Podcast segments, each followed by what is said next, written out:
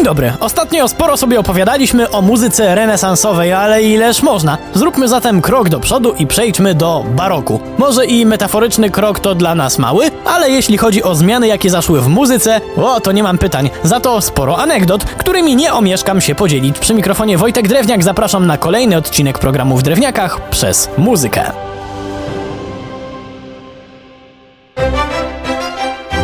Początki muzyki barokowej są absolutnie niezwykłe. Czemu? Bo w większości z nurtami bywa tak, że powstają one jakby same z siebie, niewymuszone. Ludzie trochę znudzeni starymi trendami, niezależnie od siebie, dodają nowe rzeczy, one się nabudowują i w końcu mamy gatunek zdecydowanie różniący się od poprzedniej epoki. A muzyka barokowa powstała, bo paru gości się tak umówiło. Ci goście to tak zwana kamerata florencka. Ekipa kompozytorów, śpiewaków i poetów zgromadzonych wokół hrabiego Giovanniego Bardi. Uznali oni komisyjnie, że zrobią sobie nowy styl muzyczny, bo stary już ich nudzi. Uznali, że z muzyki można wycisnąć znacznie więcej niż te nudne, churalne śpiewy, nawet te śpiewane w interwałach, czyli jak akordy. To właśnie kamerata florencka stworzyła podstawy tego, co dziś jest dla nas absolutną podstawą muzykę akompaniowaną.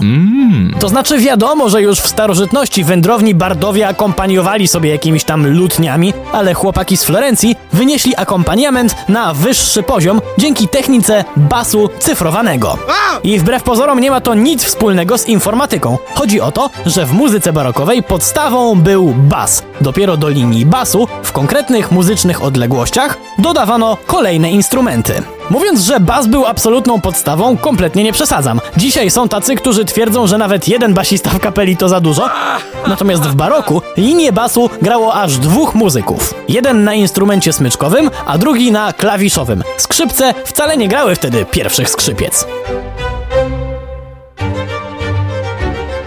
To nowe podejście do muzyki błyskawicznie zyskało popularność, a padając na nowe grunty sprawiało, że kwitła coraz wyraźniej muzyka o cechach narodowych. W średniowieczu tępiona przez kościół, ale w baroku muzyka świecka była już na tyle rozwinięta, że nie trzeba się było bać wiecznego potępienia za przemycanie lokalnych melodii. Zresztą ten element lokalnych wpływów okazał się niesamowicie ważny. Na przykład we Francji, gdzie uwielbiano taniec, nowa muzyka zainspirowana właśnie tańcem przerodziła się w balet. Powściągliwi Niemcy, urozmaicając tradycyjny chorał, też zdrowo namieszali w muzyce, a we Włoszech bez tej nowej formy pewnie nigdy nie powstałaby opera. Naturalnie każdy z tych gatunków omówimy sobie jeszcze w osobnych odcinkach, jednak warto też pamiętać o mniejszych formach, bez których tych przełomowych nigdy by nie było, jak choćby styl koncertujący. Czyli jaki?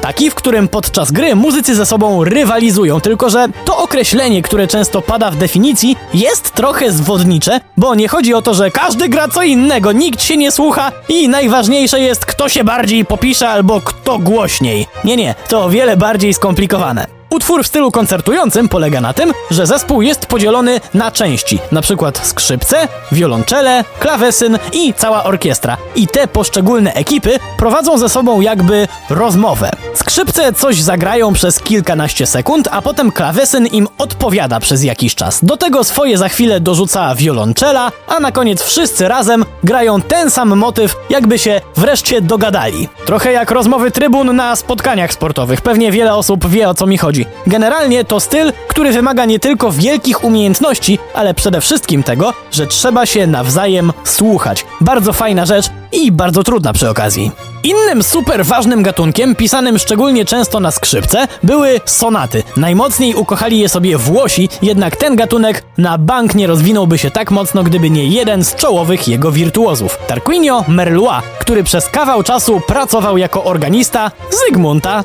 III Wazy. Zresztą rola Polski w muzyce barokowej była znacznie większa, jednak to już historia na inny raz. Przy mikrofonie był Wojtek Drewniak. Do usłyszenia.